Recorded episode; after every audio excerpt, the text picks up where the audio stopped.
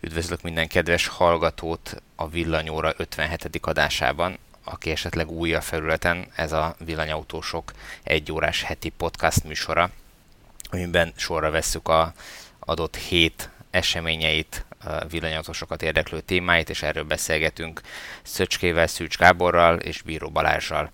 Sziasztok! Sziasztok! Én Antorosz Tibor vagyok, a villanyautósok.hu főszerkesztője. Most rendhagyó módon nem délután, hanem még kor reggel vesszük fel az adást, úgyhogy mögöttem még sötét is van egy kicsit. Balázs meg berakott egy gyönyörű Teslás hátteret a szoba helyett. Úgyhogy Szerintem, szerintem tök mindegy, hogy reggel vagy este ugyanaz a szürke massza van kint, úgyhogy meg Egyébként ebben is van igazság nyilván, de, de Szöcskénél valahogy mindig jók a fényviszonyok. Én ezt nem tudom, hogy ő hogy csinálja, majd egyszer kérünk egy ilyen Cse. beszámolót arról, hogy mi a titka világítás technikának. Ő, ő tudod, ő kele, keletelre lakik, mint minél a korábban. korábban kellnek a százas izzók, mi? Én összeszedtem a lakás összes mozdítható lámpáját, és körbe raktam vele magam, úgyhogy kezdek is néha izzadni már. Akkor van, van. Viszont cserében a webkamerám az pocsék minőségű, tehát minden nem lehet tökéletes. Igen, igen, legalább ez kicsit lehúz a mi szintünkre. Így van. A reggeli felvételnek esetleg annyi érdekessége van, hogy volt a héten egy Elon Musk interjú, ahová ő saját idő szerint valami hajnal kettő-három felé tárcsázott be, és ez így egy kicsit látszott is az arc kifejezésen, úgyhogy mondhatjuk, hogy mi most előtte tisztelgünk ezzel, hogy mi is csipás szemmel jelenünk meg a Igen, ezt akartam, nézők ezt akartam mondani, kell, kell, kell, az ilyen startupoknak, akikről senki nem ír, hogy legyen egy kis publicity, úgyhogy a vezetőjük így képes hajnali kettőkor felkelni, hogy adjon egy interjút. Még hogy senki... Lehet, hogy ő soha nem alszik. Még hogy senki nem ír. Milyen hosszú cikket írtál a Tesla kúról? Ja, az egy másik cég. Az egy másik cég, igen. amelyik, am... Az az, amelyik csődbe megy, tudod, az a másik Tesla. igen.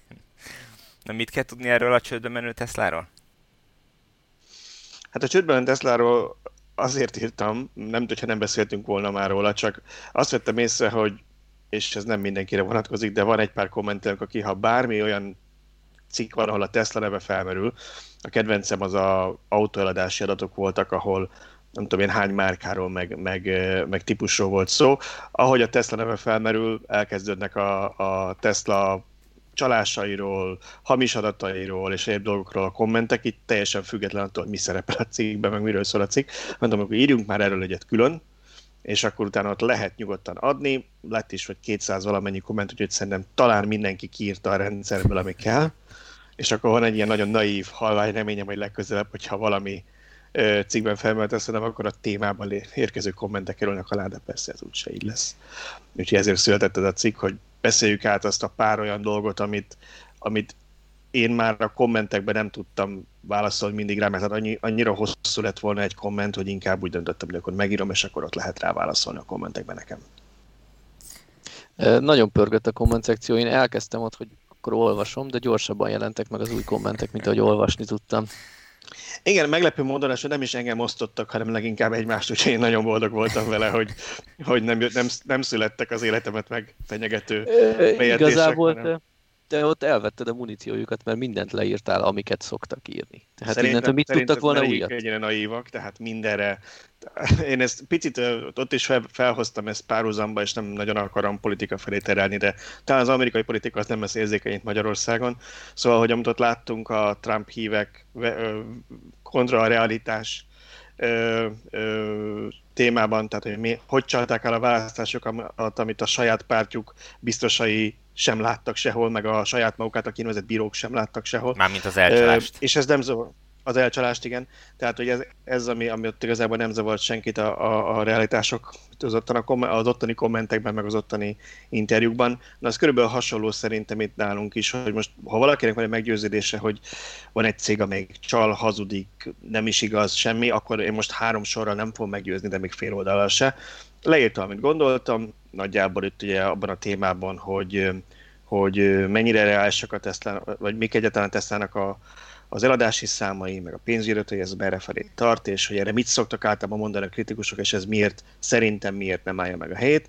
De azt is leírtam, ami szerintem, amire nincs annyi fókusz, és ahol viszont, ahol viszont valós kritika érheti a céget, többek között abban, hogy még kicsit mindig úgy működik, mint egy startup, miközben már egy 50 ezeres létszámú nagyvállalat 400 milliárd, vagy most már 500 milliárd dollár tő, ö, piaci kapitalizációval, tehát egy hatalmas cégről van szó, de ehhez képest ő mindig a, a főnök dönt, Elon Musk dönt szinte mindenben, és, és amire nincs ideje, vagy ahol már nem ér el, az meg hullik is szét. Úgyhogy lásd ugye ügyfélszolgálat, alkatrészrendelés, autók státusza, vagy például a, a napelemes üzletág, ahol látszott, hogy, hogy igazából amíg ő nem tudott vele foglalkozni, addig, addig az csak úgy volt. Ez azért aggasztó, én mindig ezt az egy érvet szoktam elfogadni a Tesla csügyér aggódóktól, hogy ha maszkal történik valami, nem tudom, covidos lesz, vagy előtti a villamos, akkor azért ott nagy baj lehet. Ez, ez egyébként ebben a vicc, hogy amennyire belelátni, azért van ott pár ember a vezetőségben, akik, akik tényleg értik, amit csinálunk, tehát jó képességű emberek, és szerintem egy picit tudatos is, hogy mostanában az utóbbi egy évnek ebben a szokásos negyedéves pénzügyi jelentés utáni telefonkonferenciában, amiről mi is megírjuk a ingyenségeket mindig, tehát ott most már nem az, nem az van, mint régen, hogy csak Musk beszél, esetleg még a, pénz, a pénzügyi vezetője a cégnek, hanem behív ilyen szakterületi vezetőket. Általában ott vannak az akkumulátor technológiát vezeti, Ö, ott, ott van, ki szokott még ott lenni, ott volt az Autopilot csapatnak a, a vezetője, ö, Kárpáti úr, ugye? Ö, szóval, hogy, hogy, hogy most már szerintem tudatosan építik fel egy kicsit őket, hogy őket is hallják, meg az elemzők is ismerjék. És azért ez egy jó teszt volt most, szerintem külön nem írtunk róla, mert miért írtunk volna róla, hogy Elon Musk esetleg elkapta a Covid-ot, arról sem nagyon írnánk, hogyha Mary Barra a GM vezető elkapta volna, mert azért ez önmagában nem annyira érdekes, főleg ha hála Istennek jól viselik ezeket a betegségeket, és hamar meggyógyulnak. De azért egy jó teszt volt, amikor én megláttam, hogy Elon Musk kitwittelte, mert hát hogy máshogy jött volna az információ, mint ilyen sajtóközlemény. Azért gondolom kivert hogy... a verejték, nem? Nem, nem, alapvetően jól aludtam, tehát nem volt a probléma, mert az ember ezt így elengedi, hogy most már megszokta az elmúlt hét évben, hogy a részvények így össze-össze hullámoznak. Na de ez ilyen szempontból jó teszt volt, tehát én gondolkodtam rajta, hogy hú, mi lesz itt másnap, és semmi nem volt. Lehet, hogy azért, mert most már nagyon sok olyat látott a média, hogy valaki elkapja, de meggyógyul, és igazából jól viseli. Ha az lett volna a hír, hogy Elon Muskot rohanmentő vitte az intenzív osztályra, és nem tudom, percei vannak hátra, az nyilván egy tök más hír, mint az, hogy otthon van, viszonylag tünetmentes, kicsit meg van fázva, hogy pozitív lett a tesztje, úgyhogy de, de igazad van, Szöcske, mert ez valóban egy, egy kockázat. Én nem, abba, nem vagyok benne biztos, hogy nincs ott senki, aki mondjuk át, át tudna venni a céget. Bár a mindenki első számú jelöltje J.B. Straubel, ugye, aki Musk harcos társa volt az első percről kezdve, és aki a technológiai vezetője volt a cégnek, ugye ő most konkrétan még a Tesla alkalmazottja szerintem, vagy legalábbis benne van a cégben, de saját akkumulátor újra, újrahasznosító céget vezet és azt építi. Tehát ő lett volna a jelölt, akit szerintem mindenki gondolt Musk utódjaként. Ő valószínűleg erre most nem érne rá, vagy, vagy nem tudom, visszajönne. De ha Musk elmenne, valószínűleg azért lenne egy kis hullámzás olyan szempontból, hogy, hogy nem tudnák, hogy mit lehet várni az új vezetőtől, és azt szinte teljesen biztos, hogy nem egy ugyanilyen karizmatikus ember lenne, akinek ilyen víziói vannak a jövőről, hanem valószínűleg egy szárazabb, hát hogy mondjam, unalmasabb, konvencionálisabb vezető. Egy Tim Cook. Amit ugye egyébként valószínűleg az Apple részvényesek nem nagyon sírnak, mert azt nem láttam, hogy beleállt volna a földbe az Apple, de valóban, igen, tehát az olyan, tehát átvette volna a, a zsenitől egy könyvelő a igen. cégnek a vezetését, és, és, úgy, és úgy terelgeti. Nem tudom, engem egyébként nem nagyon győzött meg például a múltkor, amikor próbáltam Musk előtérbe tolni az akkumulátor napon a többi embert, kiállított egy sorfalat maga mögé, hogy na, akkor szerepeljenek a fiatalok, a, a, a szakemberek is a, az eseményen, hogy na, akkor mondjanak ők is valamit, és gyakorlatilag senki nem mert Musk mellett megszólalni, egyedül a műsorvezető társa, beszélt, de a többieket úgy kellett nyaggatni, na akkor most már, hogyha itt álltok kint, akkor mondjatok valamit, kb. ez a, ez a stílus volt. És hát mindenki ott összehebeget, habogott valamit, miközben nyilvánvalóan értelmes emberekről van szó. Uh, nagyon nehéz szerintem Musk mellett érvényesülni. Tehát az, az látszik, hogy azok az emberek, akik, akik meg tudták Muskot magát győzni arról, hogy ők, ők hogy mondjam, vihetik valamire, meg ők, ők értékesek, az, az önmagában szerintem nem elég, hogy bekerülnek egy viszonylag magas pozícióba Tesla-nál, hanem, hanem még, még Musknak a tiszteletét is, is el kell nyerjük, nyerniük. Akinek ez sikerült, például szerintem Kárpátinak kimondottan sikerült, ő ugye a, a, az autonómia napon is szerepelt, és egy elég komoly speechet nyomott, tehát hogy hogy ott. Ő jól is beszél, de ő, de ő neki van egy ilyen egyetemi oktatói háttere is, tehát meg, nyilván ő megszokta azt, hogy kiáll emberek elé Meg beszél, nem csak az, szerintem nem, nem csak ez, hanem, hanem az ő ő agyműködése szerintem nagyon közel áll ahhoz, ami Masznál is van. Tehát, hogyha ha megnézel egy ilyen előadást, akkor, akkor iszonyatosan kell koncentrálni, hogy tud követni azt a gondolatmenetet, ami ott, amit ő ott pillanatok alatt levág. Igen, én, az, én azt bírom benne, hogy, hogy azért ezzel együtt közérthetővé teszi a dolgokat. Tehát Igen, ez, ez... olyan dolgokról beszél, ami pedig én is informatikát tanultam félig meddig, de, de tudom, pontosan, ez, ezt tudom, tudod, hogy pontosan, hogy körülbelül 10 szinten van az agyat fölött, amiről beszél, de mégis el tudja hogy magyarázni, hogy megértem. Igen. Nagyon igen, igen. Hát nyilván ez az, ez az előadói rutin, ami, ami megvan neki, de hogy, hogy, hogy szerintem a, a, ahogy ő gondolkodik, az, hogy, hogy amikor ő kimond egy szót, akkor a, gondolatai már, már tíz mondottal előrébb járnak, vagy nem is tudom, tehát hogy ez, ez érződik, és, és ugyanez van Nasznál is, úgyhogy szerintem ők ebből a szempontból nagyon jó meg érthetik egymást, és emiatt van az, hogy őt, őt előtérbe tolják többször, és az, az a részleg működik is, azért többé-kevésbé, tehát egész jól fejlődik a, az önvezető rendszer az autónak, miközben azt nem tudjuk, hogy ki vezeti például a napelemes részleget, mert valószínűleg nem annyira jöhet ki maszkal, vagy nem, nem lehet annyira kiállítani, nem annyira karizmatikus, nem annyira uh, pörgős egyén, úgyhogy igen, még szerintem még egy ilyen uh, idézésen nagyobb név van a cégnél, aki, aki régóta ott van, elment aztán visszajött, Jerome Guillen, ha jól lejtettem a nevét, ő az, aki most ugye jelenleg a személyprogramot, vagy a Tesla személyprogramot, hogy ő ott van a cégnél az indulás óta, és ő a Mercedes-től jött, vagy Daimler-től jött, ott náluk volt az egyik vezetője a kamion üzletágnak annó, és ugye ő a Model S-nél kapcsolódott be, tehát ő most visszatért a gyökerekhez ahhoz, hogy a, hogy a kamionos programot vezeti.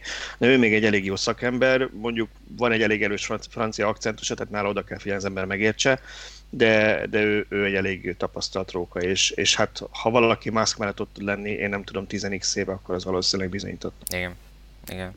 Nem lehet könnyű őt elviselni, az biztos. Biztos nem. Tehát ez mindkét oldalról. Igen. Én ezt már több... Amennyire pozitív, annyira negatív. Igen, én ezt már többször mondtam, én nem biztos, hogy tudnék vele egy szobába leülni, így beszélgetni. Tehát, hogy uh, nem, nem lehet egyszerű.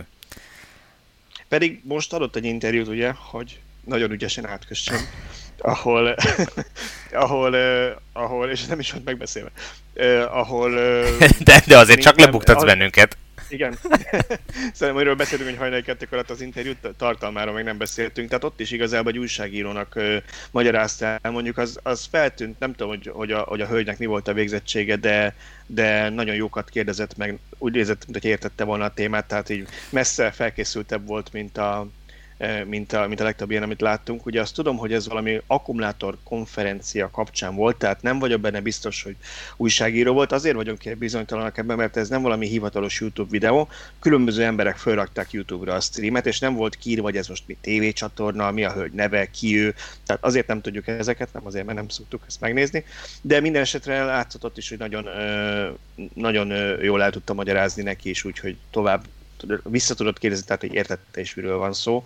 És ott azért mondott egy-két érdekes dolgot, ma szerintem egy részéről írtunk, talán uh, Szöcske, te írtál? Vagy Zsolt Én írtam erről egy összefoglalót, igen. Akkor beszélj egy kicsit, aztán majd a... ami, ami még eszembe jut, azt hozzáteszem. Mm, végig szaladtam ezen az interjún, és az érdekesebb pontokat megpróbáltam kiemelni. Nyilván nem tök részletesen, aki akarja nézze meg, de amit én fontosnak találtam. Az első ilyen, az mindenképp az, hogy a Tesla nagyon arra koncentrál most, hogy költséghatékonyan tudjon akkumulátort gyártani. Ezt kicsit azt mondta Muskra, hogy az inkább egy mellékhatás lesz, hogy nő az autó hatótávja, mert nő az energiasűrűség, mert ha nő a költséghatékonyság, akkor ez, ez is nőni fog, de a fő cél az, hogy olyan autókat tudjanak gyártani, amit bárki megengedhet magának. Tehát, tehát bárki számára elérhető legyen az elektromobilitás, és ehhez körülbelül felezni szeretnék a, az áhított 100 dollár per kilovattórás cella szintű akkumulátorárakat. Itt felismerült egy kommentelőben, hogy, hogy miért is számít ez olyan sokat, hiszen egy autónak már most is viszonylag kis részét teszi ki az akku, de szerintem azért számít sokat, mert nem egy 20 milliós autóban gondolkodunk, hanem egy hasonló tudom én 4-500 km hatótávot szeretnénk elérni egy 10 milliós autóban, akkor ott már azért nem fér bele, hogy 2-3 millió értékű legyen az akkumulátor. Tehát ahhoz, az olcsóbb autókhoz lesz szüksége erre, hogy, hogy lényegesen csökkenjen a cella szintű ár.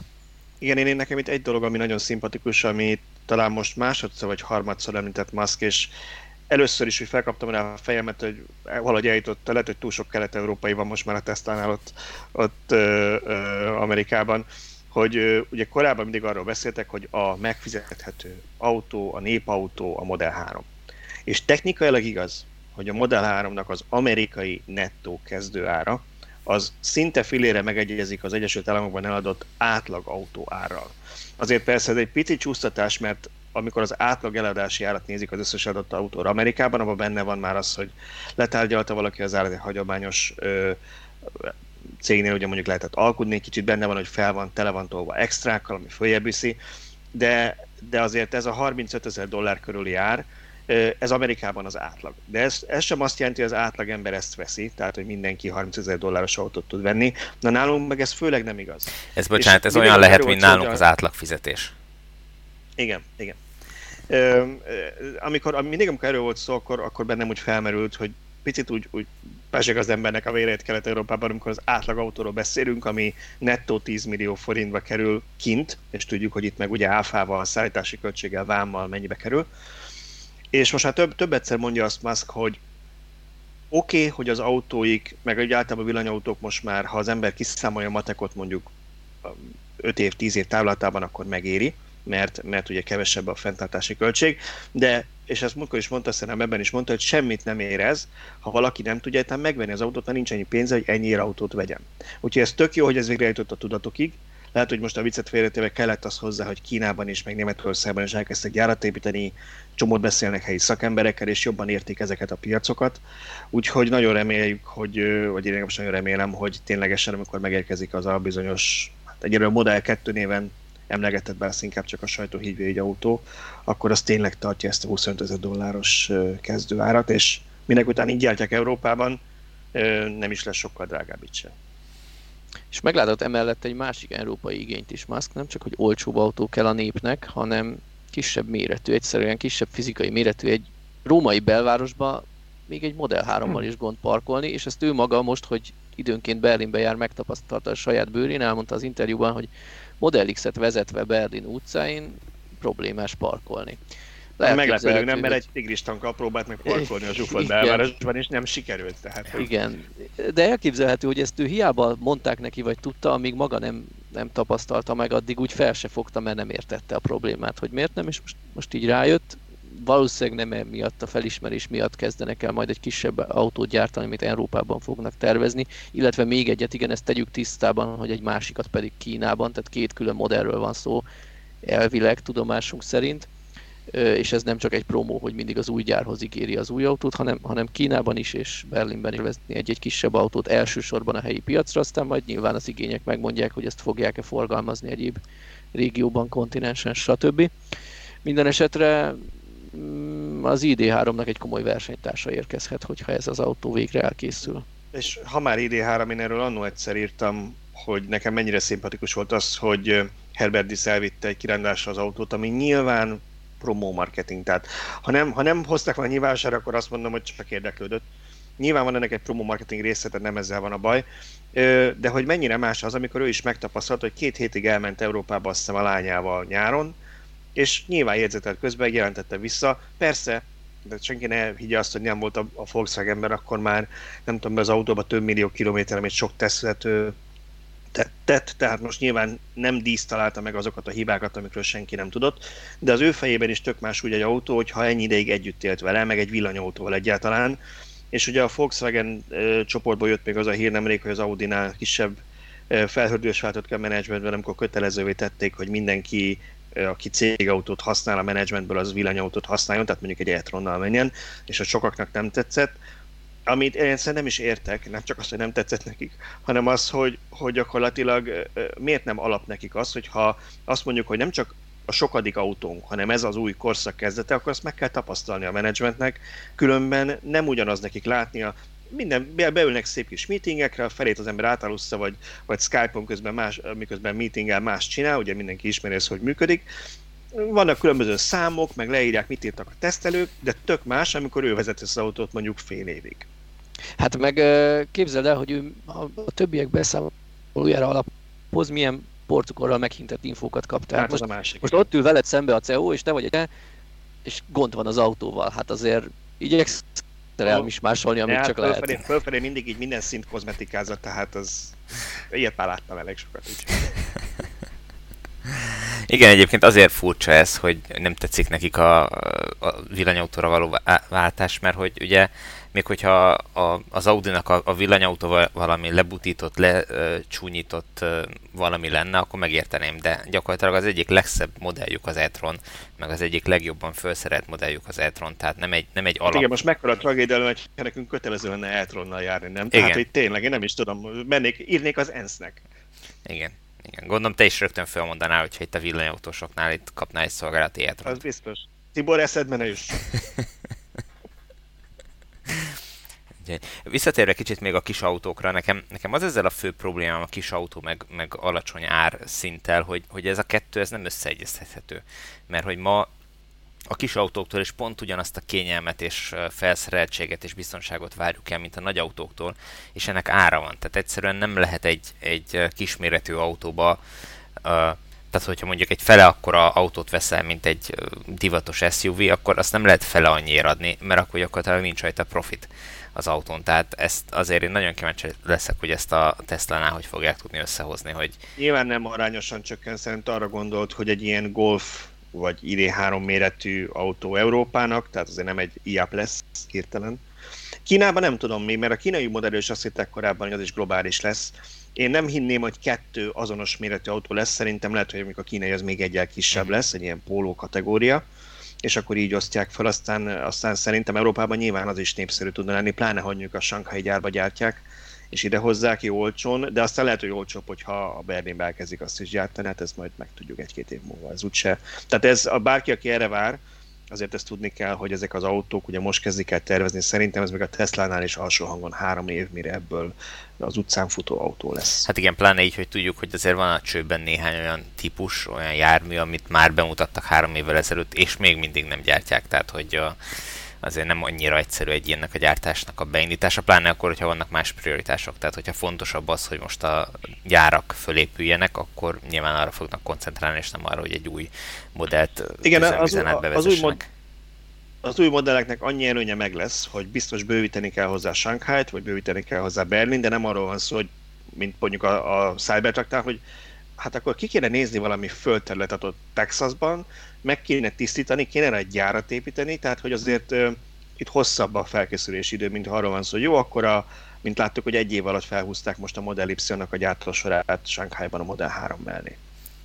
Hát egyébként volt most egy cikk egy másik uh, szájton, ami pont uh, ezt ecse, tehát ezzel kezdődik az egész cikk, hogy oké, okay, oké, okay, hogy itt az európai kormányok kitűzik az ászlajokra, hogy tíz év múlva már nem engedik értékesíteni a belső égésű motorral szeret autókat, de honnan lesz ehhez elég gyár, illetve hogy hol fogják ezeket az autókat gyártani, ezt a rengeteg elektromos autót, amire szükség van, hogy mit tudom én, évi benne van a cikkben, nem emlékszem milyen ö, számot nézett ki európai értékesítésre, 10 millió autó, hogy ezt hol fogják legyártani. Na most, hogyha az ember végig gondolja, hogy Kínában gyakorlatilag két év alatt fölpörgetik, vagy két és fél év alatt három, ö, két, ö, fölpörgetik 500 ezer darabosra a, a ázott rizsföldön épült gyárban az, a termelést, akkor nehogy már egy meglévő gyár átalakításával, ahol eddig is autókat gyártottak, ne lehetne beindítani 10 év alatt az autógyártást és fölpörgetni arra a szintre, ami kielégíti 10 év múlva az európai igényeket.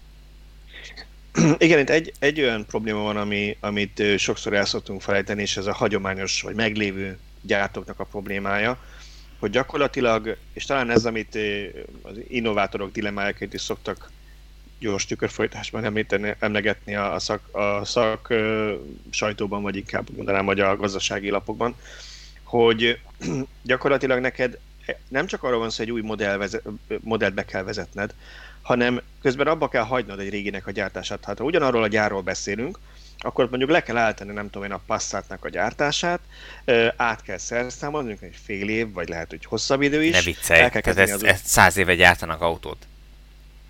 Mi tart ilyen sokáig nekik? De ezt nem egy délután csinálják? nem, nem tudom, mert én erről sokat olvastam a kommentekben, hogy majd jönnek, és akkor, és akkor hirtelen, de, de ha kicsit komolyra fordítjuk, akkor ez valóban egy létező probléma. Tehát ott neki egyszer kiesik x millió vagy 10 vagy 100 millió euró bevétel, amíg ez ugye áll meg fel. De bocsánat, év, a, a Passatnak, meg a, de most kipécéztük ezt, a Corollának is, a típusváltásoknál van egy gyárleállása. Az mindig 3-4 hónap, 5 hónap ki tudja mennyi ezeknél az autógyártóknál, akkor is pont ugyanúgy kiesik. Tehát ez nekem... Ez, ez pontosan így van, csak nem biztos, hogy a világ összes régiójában minden típusát pár éven belül nagyjából egyszerre kell leállítani. Tehát itt az a, Tíz a tempó, szerintem a tempóval van, nem, én leszek az utolsó, aki védeni akarja őket, mert, mert szerintem ezzel nem az Pedig én úgy látom, hogy te kaptál valami nagyon nagy csekket, nem csak a Teslától, de Igen. a Toyotától és a Figyelj, volkswagen jön az Eltron, ennyit tudok erről mondani. Valamelyik Audi board member nagyon sírt, hogy nem akarja vezetni, és nálam már itt parkol, úgyhogy ennyi. De, de, de valóban, tehát azért ez egy valós probléma szerintem a cégeknek, és én biztos vagyok benne, hogy ők megfelelő mennyiség EU-s pénzt ezért le is fognak nyúlni, hogy nekik ez ne legyen ekkora szép fájdalom, arra hivatkozó, hogy nem szeretnék elküldeni az embereket aztán persze elküldik őket, de erről senki nem fog beszélni. Miközben hát ugye akik, akik hogyha megszűnik egy, egy európai autógyár, mert nem tudja tartani a lépést a, az igényekkel, akkor nem arról lesz szó, hogy annál az autógyártónál dolgozó emberek onnantól kezdve otthon ülnek, hanem átmennek ahhoz az autógyártóhoz, amelyik viszont fölismerte az igényeket időben, és, és váltott, és fölkészült rá, és szüksége van képzett szakemberre. Tehát nem arról van szó, hogy itt a, a német gyári melósok munkanélküliek lesznek, hanem egyszerűen arról van szó, hogy át fognak menni egy olyan gyárhoz, aminek nem német tulajdonosai lesznek, hanem amerikai vagy kínai tulajdonosai. Hát és ezt konkrétan látjuk a, a berlini Tesla gyárnál, hogy ott az a Mercedes üzem, ami úgy néz ki, hogy le fogják állítani. Ott van 2500 nyilván jó szakember, akik x éve ott dolgoznak, meg egy nagyon nagy múltú 100 éves gyárról van szó, és attól, tudom én, légvonalban 15 km épül egy 10 fős gyár, lehet kettőt találni, ezek a munkások hova fognak menni dolgozni, nem hiszem, hogy az Aldiba áru feltöltőnek. Hát és ennél sokkal rosszabb lesz majd, amikor még csak gyár, másik gyárba se kell átmenni, egyszerűen csak a tulajdonosi viszonyok fognak megváltozni, mert mondjuk jön egy uh, kínai befektető, és azt mondja valamelyik német autógyártóról, hogy annyira alacsony a részvényára, hogy ő azt szöröstől bőröstől felvásárolja, és és, és ez nem elméleti, tehát ugye sokat szólták emlegetni, hogy az első ilyen jelölt a nagyok közül az a Mercedes vagy a Daimler lehet, mert ott már eleve a kínaiak komolyan bevásároltak a háttérben, kisebbségi tulajdonosok még, de hogy ez az első olyan nagy cég, amit majd szépen bekebeleznek, úgyhogy igen, és ugye ezeket ez a cégeket a... ismerik a, a kínai kapcsolatokon keresztül, ezek a, a, a kínai döntéshozók, tehát hogy azért már benne vannak nekik ezekben a cégekben, még hogyha nem is az anyavállalatban, hanem a kínai leányvállalatban, de, de a kapcsolatok megvannak, a, az együttműködés megvan, rengeteg olyan autót gyártanak, ami, ami közös technológiákra épül, a, nyilván hozott bele a Daimler, vagy a most emlegethetnénk a Volkswagen, BMW-t, bármelyiket, tehát hogy ö, ezek, ezek a kínaiak számára sem ismeretlen cégek. Igen, mindenkinek van ott vegyes vállalata és, és gyára Kínában és, és az, hogy az nagyon sokat mutat szerintem, vagy nagyon sokat elárul az európai felkészültségről, hogy az Európába szánt elektromos autók egy jelentős része is kínai alapokra épülő Kínában gyártott elektromos autóként fog megjelenni Európában. Tehát, hogy ez, ez számomra hát elég ijesztő. És, és valamilyen szinten érthetetlen, nem? Igen. Tehát, hogy most oké, okay, talán, talán hogy a, a Zoe az, ami ténylegesen egy itteni, ö, ezt jobban tudsz, hogy volt-e valami a közös a Nissan és a, és a Renault között a platform fejlesztésében. Akkor ott még nem, viszont ö, ugye az is az LG-re támaszkodik, tehát, tehát állítólag az LG Chemnek a technológiájára elég erősen támaszkodó típus. Ha. Mint annó a, a, ugye a GM-nél a, az Ampera, vagy volt, Bolt az amerikai neve, ugye az még ilyen, ahol azt mondják, hogy igazából a kaszni gyártja a GM, és minden más az LG-től jön a infotainment, a motorok, a, a aksi, igen. az inverter, igen. Igen. igen. igen. Hát a Renault-nál a Fluence volt, ami inkább rokon volt a leaf amennyire én tudom, az ugye nem volt egy hatalmas siker, de ott talán közös volt a akku, tehát a leaf azonos cellák voltak benne, de hát amiatt, Igen, a Fluence hogy... az nekem egy érthetetlen dolog volt, mert én, én azt egy csomó ideig nézegettem hogy a használt autók között, aztán megláttam a paramétereit, és rájöttem, hogy nem akarom nézegetni, de hogy mint osztály, méret, szerintem arra egy rohadtul lett volna igény. Én azt nem is értem, hogy azt miért hagyták így bedőlni, vagy miért nem tettek bele elég energiát, de, de az, az kár, hát hogy az így. Ott volt az akucsere koncepció, tehát abba az autóba azért nem került DC töltés, mert azzal szerettek volna ezekkel az akucserélő állomásokkal fejlődni, de mivel az az ötlet nem jött be, úgy tűnik, hogy ez talán csak Kínában lesz működőképes, ha lesz, ezért elengedték az egész típust. Igen, meg hát nyilván azért nem akarták annyira nyomni, mert veszélyeztetné más típusoknak az értékesítését is, tehát azért védeni kell a Bizony, piacot. Sajn... Sajnos még most sem lehet elég jó egy elektromos autó, mert akkor kivenne dízelt.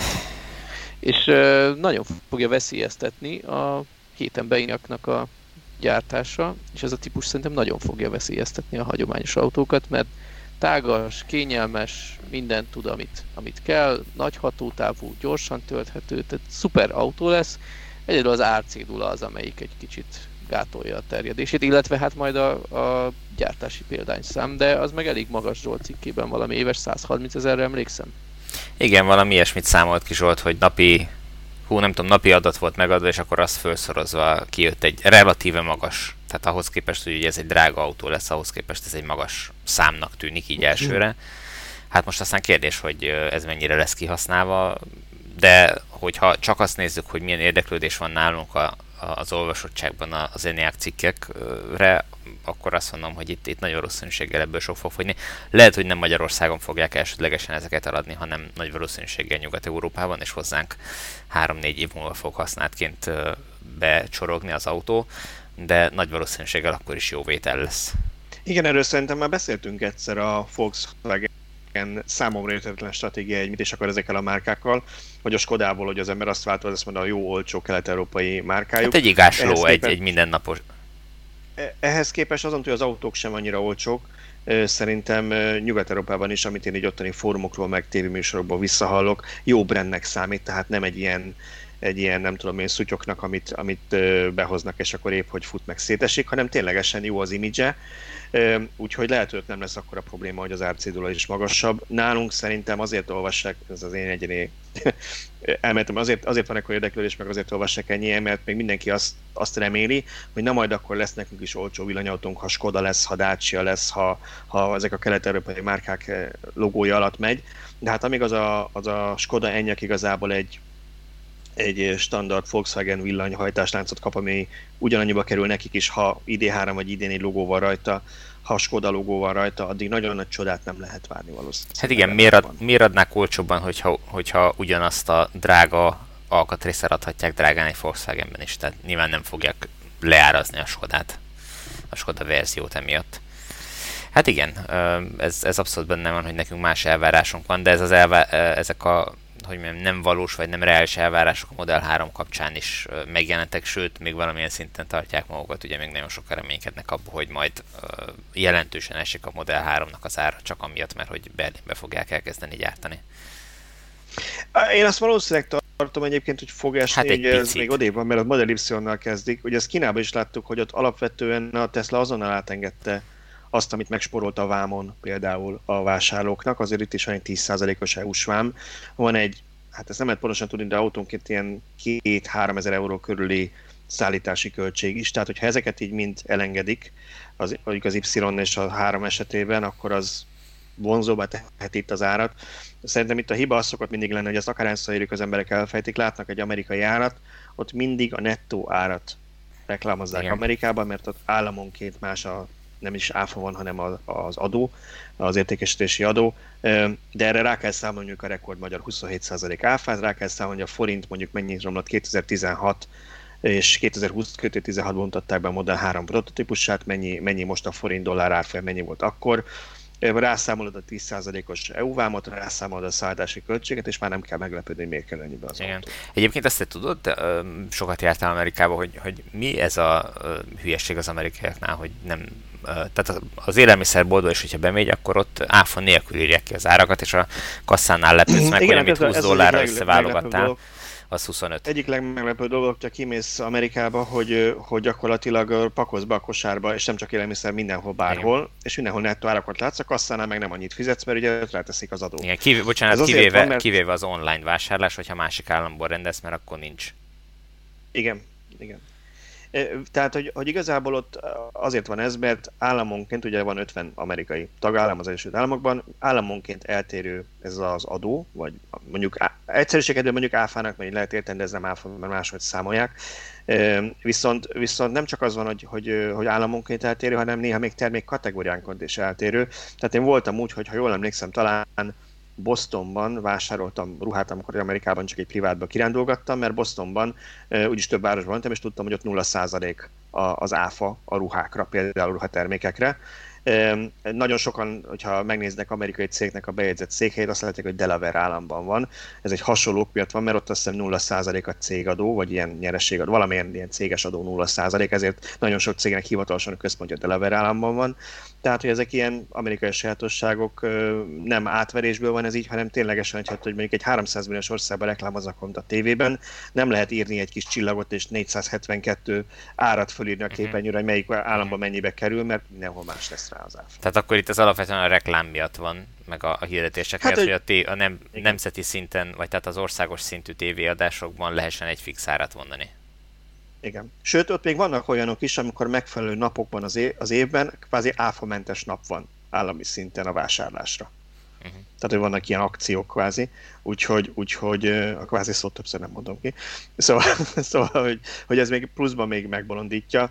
Nem egy egyszerű dolog erre egy agyilag ráállni, legmondom, leg, legfurcsább az neked, hogy elmész egy boltba, bevásárolsz, és akkor aztán tök más összeget fizetsz. Igen, igen, igen. Ez az első néhány alkalommal engem azért meglepett mikor így fizetni kellett, hogy hát hoppá, én úgy számoltam, hogy abból a 20-asból ki tudok fizetni mindent, ami nálam van KP-ba, ez még ugye sok-sok évvel ezelőtt, amikor nem volt. És, és bocsánat, egy dolog még, ami releváns, így az Amerikából érkező autók, ez nyilván elsőbb a Tesla, de más kapcsán is, amikor az ember árakat néz, hogy azt aki nem rendelt még Amerikából, azt talán nem tudja, hogy ez úgy működik, hogy nem csak az ottani ára számolod rá a magyar áfát mondjuk, hanem már a vámmal és szállítási költséggel növelt ára számolod rá a magyar áfát.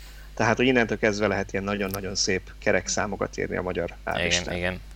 Igen, ez a másik, ami, ami döbbenetes tud lenni, amikor valaki privátban importál valamit, és ugye nem az AliExpressről rendeli, és amire rá van írva, hogy fél dollár értékű cucc, és ezt nyilván átmegy a postán, senki nem fogja levámolni, hanem, hanem valami nagyobb értékű eszköz, aminél már látható az, hogy a komoly postaköltségre is rászámolták az áfát. Ez, ez azért fájdalmas tud lenni néha.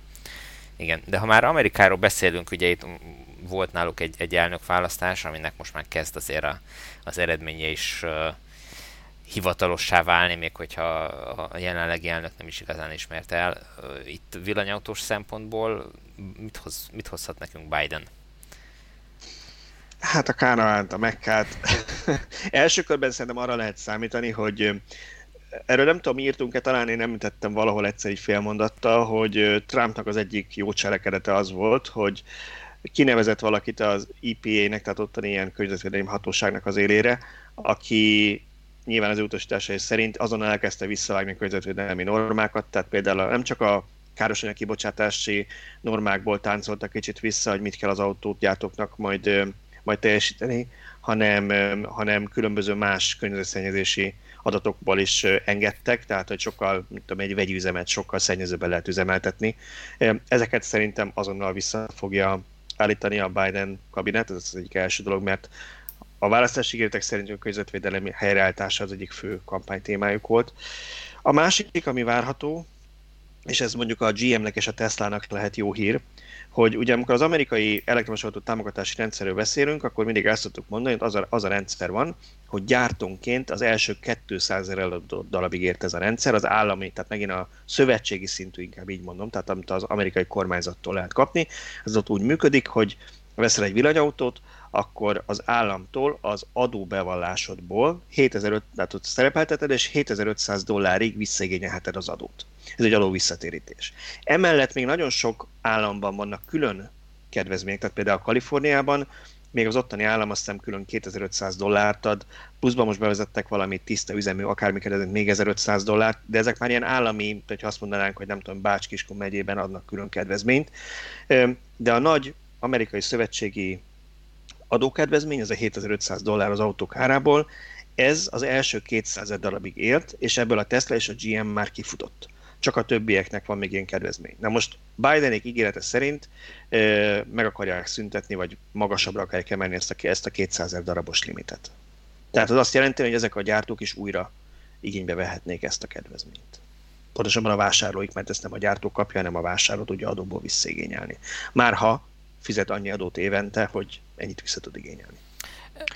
Elég komoly döntés. Kicsit nekem gyanús is ott egy összeesküvés, nem tudom, figyeltétek-e, hogy hogy néz ki az E betű a megjelenítése a választási kampány plakátjain, három vízszintes vonal, valahol én már láttam ezt. Ez a Biden plakáton? Igen. Igen? Biztos, biztos ez, ez van meg. Szerintem a legnagyobb kampánytámogató lehetett a, a kaliforniai csapat. A, teljes, a Tesla teljes marketing költségvetését adatta szerintem. Uh, én azon döbbentem le a, a héten, valahol hallottam egy ilyen bejátszás. Az igazság, hogy nem néztem utána, hogy tényleg igaz-e, vagy, vagy, vagy akkor datálódik, amit, amit mondtak, de nagy valószínűséggel valós a dolog, hogy um, Bush elnök, ugye, aki még 90-ben talán szenátor volt, vagy, vagy kongresszus, vagy nem, nem tudom, tehát hogy nem tudom pontosan milyen politikai tisztséget töltött be, valahol valami előadásában már a a környezetvédelem fontosságára és a klímakatasztrófára hívta fel a figyelmet 1990-ben, tehát 30 évvel ezelőtt. Te, és ez számomra azért volt döbbenetes, mert, mert sokszor szeretjük azt hinni, ugye a, a republikánus és uh, demokrata elnökök közötti különbségek, vagy a cselekedeteik alapján, hogy, hogy a környezetvédelem megítélése szempontjából óriási az eltérés a, a két tábor között, de, de nagy, ez alapján meg nekem úgy tűnik, hogy, hogy mégsem, tehát hogy ők is látják a, a problémákat. Hogy látják, az egy dolog, azért amikor a cselekedeteket nézzük, ott szerintem van eltérés.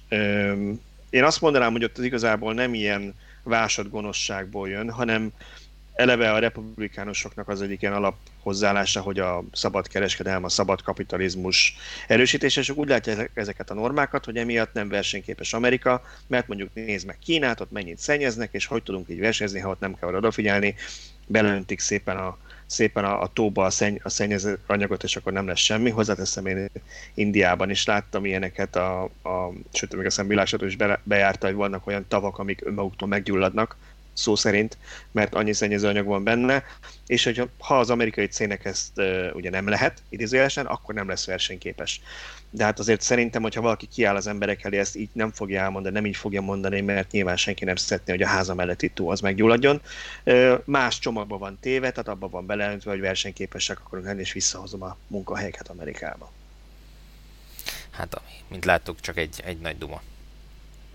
Igen, igen. Tiszta szén, ugye? amit Trump az ászlára tűzött, hogy majd újra nyitja a szénbányákat yeah. 2020-ban. Nyilván ez reális volt.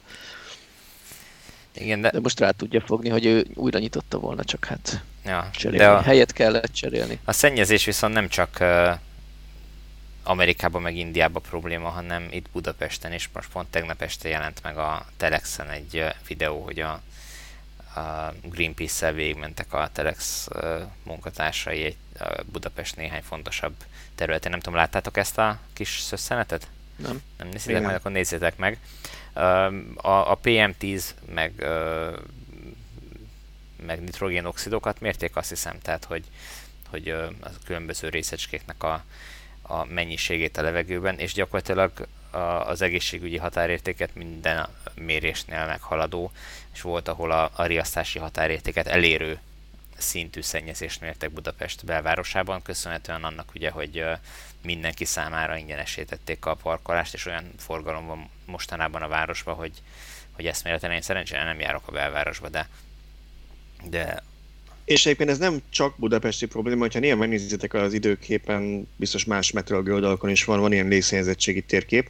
Én meg szoktam lepődni, mindig azt hittem, hogy ez csak egy budapesti gond, mert hát azért ugye Budapest egy 1,7 milliós város, ahol még van jó pár száz ember kb. az agglomerációból dolgozni. A következő legnagyobb vidéki város meg azt hiszem 200 ezer körül van, talán Debrecen, ha jól emlékszem, a, a második. Igen. Szóval, hogy akkor a különbség, hogy én azt hittem volna, hogy ez inkább egy pesti probléma, és nem.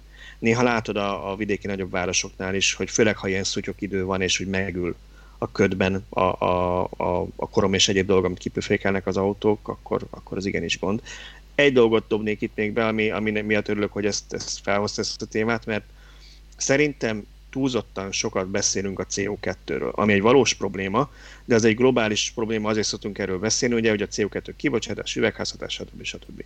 De a városi közlekedésben minden más szutyok, amit kipöfögnek az autók, az talán még nagyobb probléma, és főleg azért, mert ezek a, a, a korom is, amit mondtál, ez a ppm10, ez, ez az a részecske méret, azt hiszem 10 mikron talán ez a, ez a szám azt jelöli, vagy valaki kijött a kommentekben, nem, hogy ez, ami már szépen be tud menni a tüdőbe, és ott a lebegekben megakad, és idővel mondjuk rákot tud okozni, ha, ha elég sok ilyen van a tüdődben, vagy a nitrogén. És ha valamit Balázs rosszul mondott, ami, akkor a, a, az orvosok és szakértők javítsanak ki bennünket a kommentbe. Minden, mindenképp, mindenképpen tegyék helyre, mert ez felületes ismerteim vannak. De hogy, de hogy bármilyen egyéb, ami, ami, amit még úgy mérni szoktak, ezre nincs annyi figyelem összpontosított a CO2-re, pedig szerintem ezek legalább olyan fontosak. Főleg azért, mert nagyon sok ilyen dolog például így a, a térmagasságban vagy annál lejjebb ül meg, tehát ha egy gyereket tolsz a babakocsiban, ő koncentráltan ezt tüdőzi. Igen, hát nem csoda, hogy Örülök, hogy ezt Balázs mondta el, mert mindig, mindig engenek, hogy a, mindig csak az óvoda előtti füstölő, kerregő dízelek ellen kampányolok, de valóban ez egy nagyon komoly probléma, hogy mindenki a CO2-ről beszél, és értem, hogy azzal össze lehet hasonlítani, mert azt egy vaskohó is kibocsájt, meg egy, meg egy autó a belvárosban szintén, de nagyon nem mindegy, hogy, hogy hol történik ez a kibocsátás, és nagyon nem mindegy, hogy az üvegházhatást okozza, vagy az emberek lesznek tőle betegek. Igen, mert nagyon sokan ezt az egész villanyautózás meg környezetvédelmet úgy fogják föl, hogy meg kell menteni a Földet. Nem kell megmenteni a Földet. A Föld az tökéletesen el lesz akkor is, hogyha mi kiértjük saját magunkat a Földről. A Föld az köszöni szépen jól van, nem, nem kell megmenteni. Nem a Földet kell megmentsük az összes változtatással, amit az életünkben eszközünk, hanem saját magunkat mert mi nem fogjuk túlélni. Tehát a CO2 az egy, az egy nagyon szépen megfogható valami, már úgy olyan szempontból, hogy az mérhető, a, a, a kibocsátásokat számolják, gyakorlatilag mindennek a kibocsátását, CO2 kibocsátását kiszámolják manapság, és akkor ezek jól összesíthetők, és, és kijön egy, egy jól megfogható szám, vagy jól mérhetőnek tűnő szám, de ez maximum a, az üvegházhatásnak az, az eredményeit, vagy, vagy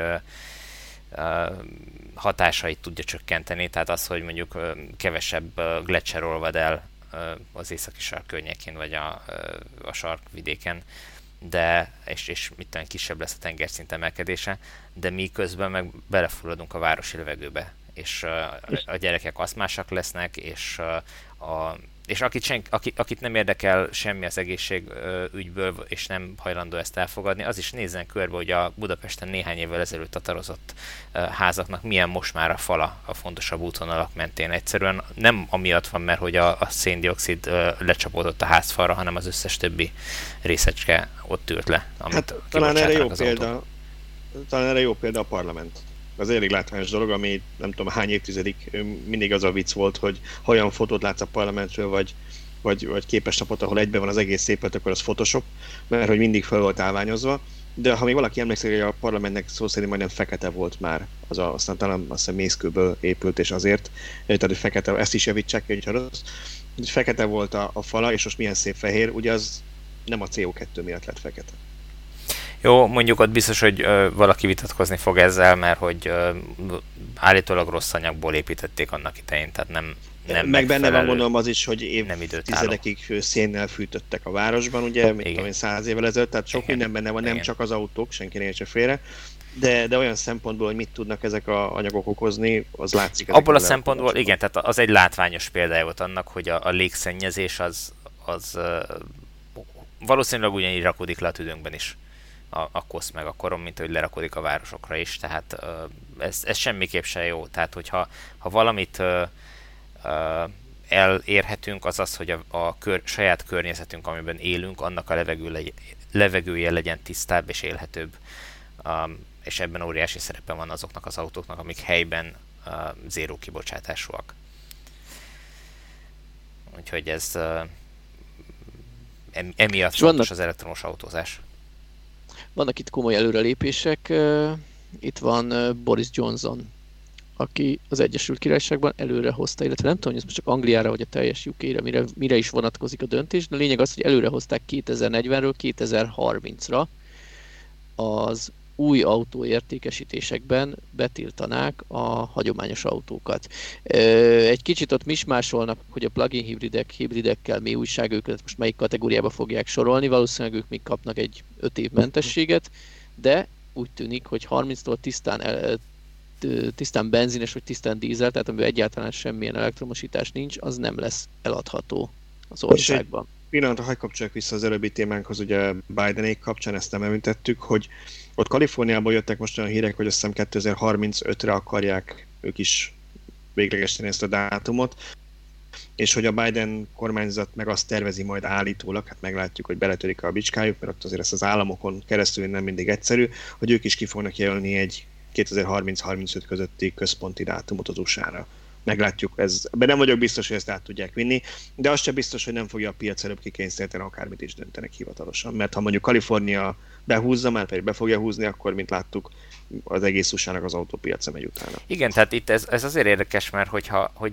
egy, egy autópiac átalakításához szerintem elég egy-két nagyobb piacnak a, a lépése, mert hogyha az összes többi piacon mondjuk csak a, az összes legyártott autónak egy töredéke adható el, akkor nem fognak azért gyárakat föntartani, hogy külön gyártsanak szennyező autókat a, a kevésbé szigorúan szabályozó országokba, hanem azt fogják mondani, hogy jó, akkor átálltunk, és 2030-tól akkor nem gyártunk sehol uh, belső égési motoros autót, hiszen csak egy nagyon kis piacon lehet majd eladni, hát úgy, úgy értve kis piacon, hogy mennyiségben kis piacon, hiszen a, a szigorú, nagyobb forgalmú államok már bevezették a korlátozásokat. Tehát, hogy ez ezek ebből a szempontból fontosak, és azért Anglia akár Brexitel, akár nem Brexitel, akkor is egy, egy nagyon jelentős piac minden autógyártónál, hogyha még hozzájuk jönnek a, a németek, hollandok, norvégok, akkor, akkor ott már komoly autómennyiségről beszélhetünk. És ezek el fogják vinni az autógyárakat abba az irányba, hogy igenis be kell indítani azokat az elektromos autógyártó üzemeket, és, és le kell állítani azt, ami szennyező autót gyárt. Hát azt hiszem, hogy a, leg, a legközelebbi dátum, és ha jól emlékszem, akkor talán nem fog hülyeséget mondani. Norvégiában, ha jól tudom, konkrétan 2025 van már megjelölve, ami ott mondjuk teljesen teljesítetőnek is tűnik, mert ott már most ma ilyen, nem tudom, hónaptól függen 50 és 80 százalék között van a, a, az elektromosított, inkább így mondjuk autóknak az eladása úgyhogy ott valószínűleg ez reális is. És ha jól emlékszem, valamelyik európai országban kijelölték azt is, hogy mikor kell kivonni a forgalomból a hagyományos autókat, arra azt hiszem adtak még egy 10 évvel a Ford Plus-ban. Norvégiában én teljesen biztos vagyok benne, hogy azokban a, a jármű kategóriákban, ahol már most elérhető elektromos verzió, ott, ott ez sokkal hamarabb meg fog történni. Tehát 22-23-ra nem fognak eladni már, már benzines vagy dízelautót, mit tudom én, szedánba vagy SUV-be, mert egyszerűen lesz arra a megfelelő kínálat. Most lehet, hogy nem tudom, platós kis teherautóból nem lesz még megfelelő méretekben, mert azért van, ugye rengeteg féle autó van, meg jármű van, nem biztos, hogy mindre gyártanak addigra megfelelő elektromos verziót, de hogy a nagy többségből, amit, amit gyártanak, abban utána nem fognak már 2022-23-nál később belső égésűt eladni, ez biztos. Érdemes megnézni az ID3-nak a, a piaci bevezetését, hogy ugye kb. egy év, másfél éve lehet az autót rendelni, elkezdték a kiszállításokat, ha jól emlékszem, szeptemberben, és ehhez képest a Norvégia mennyit 5 milliós? Tehát én viszonylag kevesen lakják az országot, ha jól emlékszem. Az 5 milliós Norvégiában jóval többet, ez hülyeség, hogy adtak el, mert ez a most szállították ki ugye a felgyülemlett rendeléseket, de az első egy-két hónapban jóval többet szállítottak ki, mint a 80 milliós Németországban, amire a Volkswagennek a hazai piaca és most nagyon, nagyon kemény villanyautós támogatások érhetőek el. Szerintem ez valószínűleg a Volkswagen döntése volt, hogy, hogy a norvég piacra akart koncentrálni, és oda szállított több autót. Biztos, ebben Németországban darabszámra több, több előrendelés van, mint az 5 milliós Norvégiában. Csak úgy voltak vele, hogy ott már nagyon más nem lehet eladni. Igen. Ráadásul ugye akkor a többiek majd szépen elszipkázzák elők a piacot, úgyhogy ezért arra koncentráltak. Igen. Van annak ezért egy jó reklámértéke, tanulnak azért Elon musk a többiek is, hiszen most körbejárta a világ sajtót, hogy Norvégiában mekkorát tarolt sokkal könnyebb volt egy kis piacon ekkorát tarolni, mint nem tudom, az USA-ban. Igen, ezt abszolút egyébként jól csinálták. Nyilván ez nem föntartható, tehát nem lesz a következő, nem tudom, fél évben is minden hónapban ugyanekkora sikere az ID3-nak. Ez szinte teljesen biztos, de az is biztos, hogy ha, ha tudnak eleget gyártani, akkor, akkor azért Norvégia egy stabil felvevő piac lesz, még hogyha nem is ekkora mennyiségben, nem is ekkora méretben. Viszont visszakanyarodva itt a városi levegőre, ami, ami nekem még eszméletlen szimpatikus volt most a héten hír, hogy hogy Bécs hozott egy döntést, hogy 2025-től már nem lehet taxizni belső égési motoros autóval a, a, az osztrák fővárosban és uh, én nagyon hiányolok egy ilyen döntést a, a magyar fővárostól, illetve a magyar nagyobb városoktól, nem, nem is kell itt csak a fővárosra koncentrálni. Hát most már azért bőséges támogatás áll rendelkezésre az elektromos autókra taxiként, meg aztán végképp. Um, az autók teljesen alkalmasak a taxi, taxi üzemre, tehát tökéletesen megfelelnek erre a feladatra, most már töltőállomás is van bőven, egyszerűen meg kell lépni, meg kell hozni ezt a bátor döntést, hogy azt mondani, hogy, hogy kitűzünk egy dátumot, és lehetőleg ne 2050-et, hanem a, próbáljunk a 2025-höz igazodni, mint, a, a, mint az osztrákok is kitűztek, és, és kezdjünk el átállni elektromos autóra, mit szóltok hozzá? Hát, hát sajnos Budapest pont ellenkező irányba megy, mert éppen kitolta a határidőt, hogy eddig 10 éves lehetett maximum taxiként használt autó, és most a koronavírusra tekintettel a következő néhány évben lejáró illetve 10 évet elérő autók tovább, taxis, tovább mehetnek taxiüzembe, hiszem 12 éves korukig. Igen, jó, mondjuk ez egy átmeneti rendelkezés nyilván amiatt, hogy most nem most kelljen valakinek pont olyankor kellene taxisnak új autót vennie, amikor amúgy sincs forgalma, és örül, hogy, hogy nem kupik fel az állat. Tehát ezt mondjuk meg lehet érteni. Én ezzel de... azért nem értek egyet, bár most a taxisok majd megharagudnak rám, mert nem az volt előírva, hogy most ő a 10 éves autóját cserélje újra, hanem vegyen fiatalabbat. Tehát szerencsére az állami támogatással most kerül több száz tisztán elektromos ö, taxi forgalomban, aminek egy jó része Budapestre kerül. Na most az a taxis nem feltétlenül 9 év, 11 hónapos autót cserél egy új elektromosra, hanem lehet, hogy egy 2-3 évest. Mivel az már eleve sárgítva van, taxiban alakítva, sokkal kisebb költséggel használhatja tovább egy másik taxis, akinek pont egy 9 év, 11 hónapos autója van, és azt kellene neki lecserélni. Ez az egyik dolog. A másik pedig szerintem az, hogy azért egy autó nem úgy lesz 10 éves, hogy hoppá, hoppá, 10 éves lett az autóm, és erről nekem szólnak, hanem azért ez egy eléggé tervezhető folyamat. És úgy gondolom, hogy ha egy taxisnak következő években is taxisként szeretne dolgozni, és tudta, hogy eléri az autója 10 évet, akkor nem most három hónap alatt kell az új autó árát megtermelni, hanem neki az elmúlt x évben folyamatosan félre kellett tenni arra havi x forintot, hogy majd eljön az autó 10 éves kora, és fiatalabbra kell cserélni. Ja, ezzel nehéz jutatkozni. Igen, és gondoljuk abba bele, hogy taxiüzemben milyen karbantartási költsége lehet egy 10 éves autónak, vagy 10 év fölötti autónak. Tehát szerintem ez uh, abszolút irreális, vagy hogy nem, nem, nem tűnik logikus lépésnek, hogy életbe tartsanak taxiként 10 évesnél idősebb autókat. Visszatérve arra, Tibor, bocsánat, amit az előbb mondtál, hogy, hogy ugye volt az a támogatási program, azért azt szerintem itt jegyezzük meg, hogy élszerültünk ezen épp eleget. Nem azért, mert a taxisoktól sajnáltuk volna a pénzt, vagy azt mondtuk volna, hogy nem fontos az, hogy mondjuk tisztán elektromos üzemi taxik legyenek a városban, hanem csak nem éreztük fernek azt, hogy mondjuk a magánszemélynél van egy 11 milliós határa, a két és fél milliós támogatás a taxinál, meg 15 millióig akár 55%-át is kifizeti az állam.